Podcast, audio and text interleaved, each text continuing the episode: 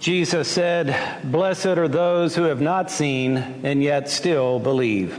In the name of the Father, and of the Son, and of the Holy Spirit. Amen. Cleopas and another unnamed disciple had hurried back to Jerusalem 7 whole miles in order to find the disciples there gathered in Jerusalem and tell them that they had seen Jesus alive with them.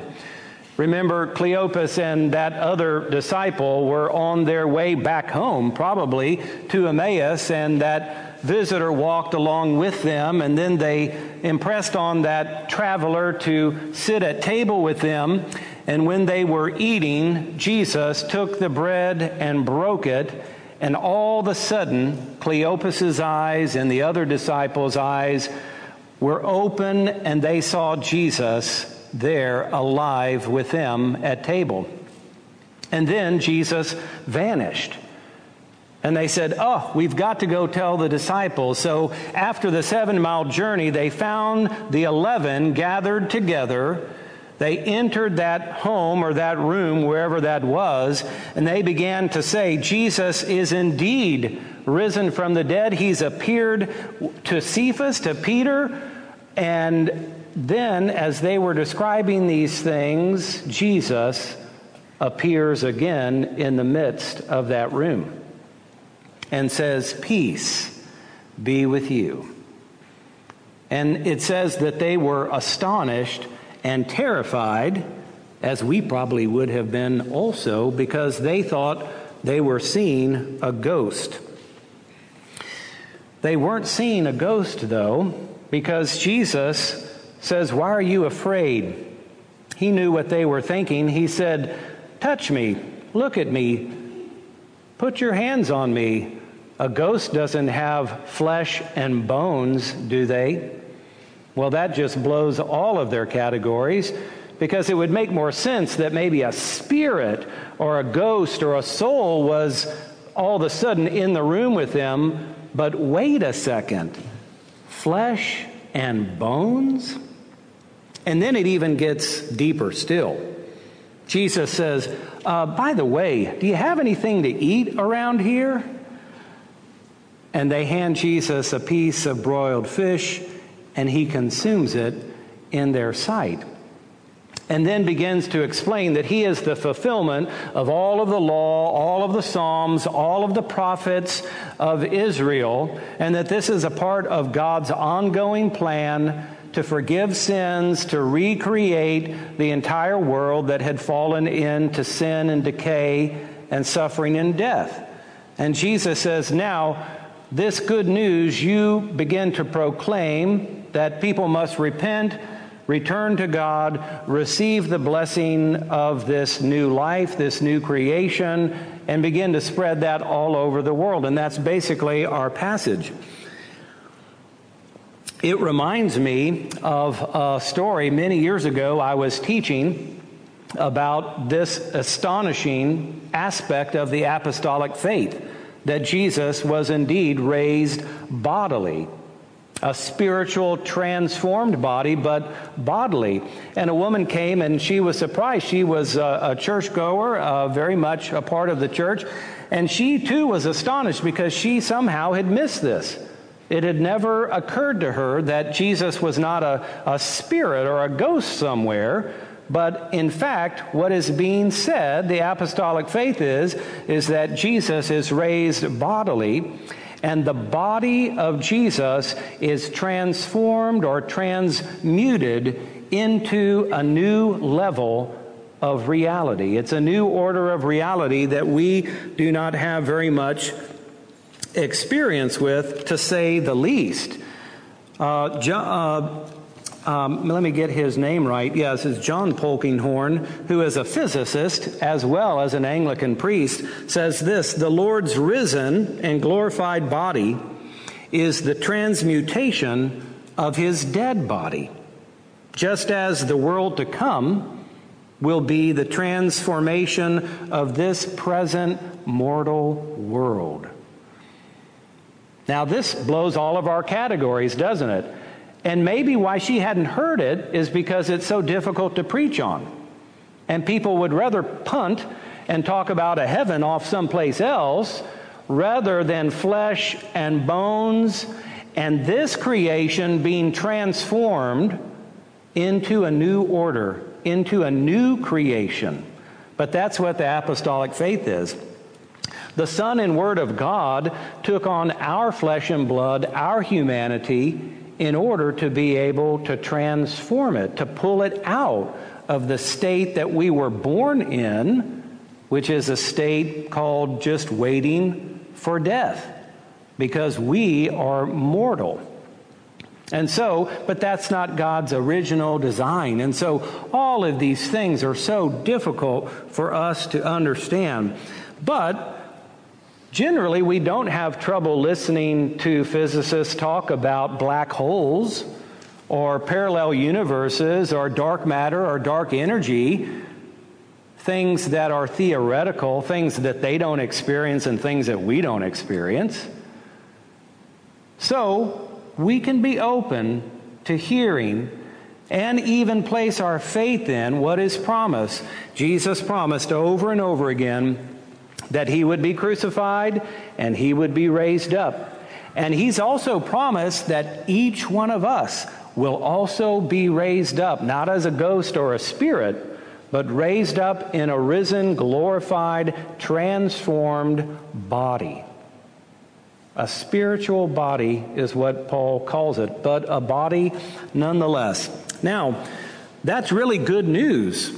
It's really good news because when we look back at this account of the resurrection of Jesus, we actually see our future. If you want to know where history is going, if you want to know where everything is headed, it is resurrection, transformation, transmutation, transfiguration, whatever you want to call it. But God intends for you and I and this entire creation to be made new, to fully become the kingdom of God where death and decay and corruption and sin no longer even exist. Now this is really, really good news. Well, many of you, I believe, in this room probably remember a movie called Back to the Future. You remember Back to the Future? Marty McFly, played by Michael J. Fox, did some time travel in Doc Brown's DeLorean. You remember that? He actually traveled from October 26, 1985, all the way back to November 1955. And a lot had happened in that 30 years. But we are sort of doing the same thing. We go back to these eyewitness accounts that Luke put together for his gospel, people that truly experienced and saw with their physical eyes Jesus raised up and glorified. We go back to those accounts in order to see our future, what is coming, God's glorious future for each one of us. Dare we believe it? But if we do believe it, and Jesus said, "Blessed are those who have not seen this, yet still believe." The blessing is that if we can believe it in our present, we can continue to be changed from glory to glory. It can affect the way that we see ourselves, the way we see this entire world, the way that we see others. And so there is something in the future for us here, but there's something in the presence also. Jesus said, "I am the resurrection and the life." And he really is. He is it. He is not talking about a concept. He himself is the resurrection and the life, and the new creation flows out of the God-man, Jesus Christ, and begins this kingdom that is growing, mainly unseen, often in our own hearts, but affects everything that is going on right now, because he is reigning as Lord. And he will return as Lord for the transformation of all of God's creation. Well, what about us right now? Resurrection should change our mind about everything, because death is not our end. Death is something that we will pass through to get into God's glorious future. But if we feel the pressure of a ticking time clock, we can relax a little bit. I've given up on the thought that I'm going to be able to visit all the places in the world that I want to visit in this life. Have you come to a similar conclusion? Because I'm starting to get in touch with just, there's only so much time. Well, and really, there's only so much money. That's a big part of it right there. But there's only so much health that we have. There's only so much energy we have. And that's the truth. I ran around Memorial Park yesterday, and people say, oh, I didn't know you're a runner. And I said, I used to be a runner. I'm not a runner anymore. I just sort of move my weight around. And so we are getting in touch with our bodies that are getting older. And that's a part of life. Life is short. This is truly just the prelude to chapter 1. The trick is to understand that this is the prelude. This isn't the whole book. And we can take some pressure and some anxiety off of us. Because of the resurrection, we can have joy. We can have more joy. Because of the resurrection, we can actually dare to open ourselves to one another and allow relationships to take place, to open ourselves with less fear. Maybe not without fear, but with less fear. So we just want less anxiety because of the resurrection, more joy, more love, and forgiveness. The resurrection and the transformation of the world, all is forgiven. So we can go ahead and start that now, because that's what the kingdom of God is and will be. This is the power that we have as Christians, this spirit of the new creation. The spirit that raised Jesus up from the dead actually lives in us. But we have to start to pay attention to it. In our epistle reading, it said, those who have this hope in the resurrection, in Christ, in the flesh, in the glorified flesh, those who have this hope will purify themselves as he is pure, as Jesus is pure. So what we're called to do in this time now, since we know who the king is, the great thing about the resurrection is we know who wins. Who is it? It's Jesus. It's the Messiah of Israel. That's who wins. That's who the Lord is. Since we know who wins, we want to be sure that we're on the king's team, functioning within the king's agenda, moving towards the fullness of the king's kingdom. And that's what we're doing. It's amazing to think that the body and blood of Christ that we receive in Holy Eucharist is in fact the risen, glorified body of Christ that we heard about in this passage. Mystically, we receive that risen presence of Christ in our physical bodies in order to transform our souls and to make our souls fit for the kingdom of God. These bodies are headed towards the grave. There's nothing we can do about that. They are mortal. They are connected to sin and death.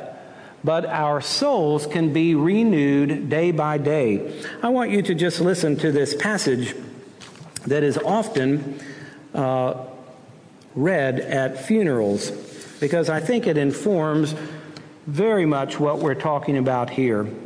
So we do not lose heart, even though our outer nature is wasting away, our inner nature is being renewed day by day. For this slight momentary affliction, that's all the troubles that we have in our life. This slight momentary affliction is preparing for us an eternal weight of glory beyond all comparison. That's language about being risen and glorified and sharing the glory of God in this transformed universe. And then it says, for we know that if the earthly tent we live in is destroyed, which it will be, we have a building from God, a house not made with hands, eternal in the heavens. In God's kingdom, we have a whole new body, a new creation that is promised to us. This is such fantastic news. Well, this world is still subject to evil and suffering and death, is it not? There are daily things that we become aware of or involved in that make us just think that this sounds like such a fairy tale far away. But we are called to continue to walk with the King. We need to be in communion with the resurrection and the life, in communion with Christ day by day to continue our renewal. He says to us, I will lead you on from glory to glory, making you fit for my kingdom. Say yes to the ways I work in your life. Trust me and don't be afraid, and I will lead you into the future of God's new world. Amen. Amen.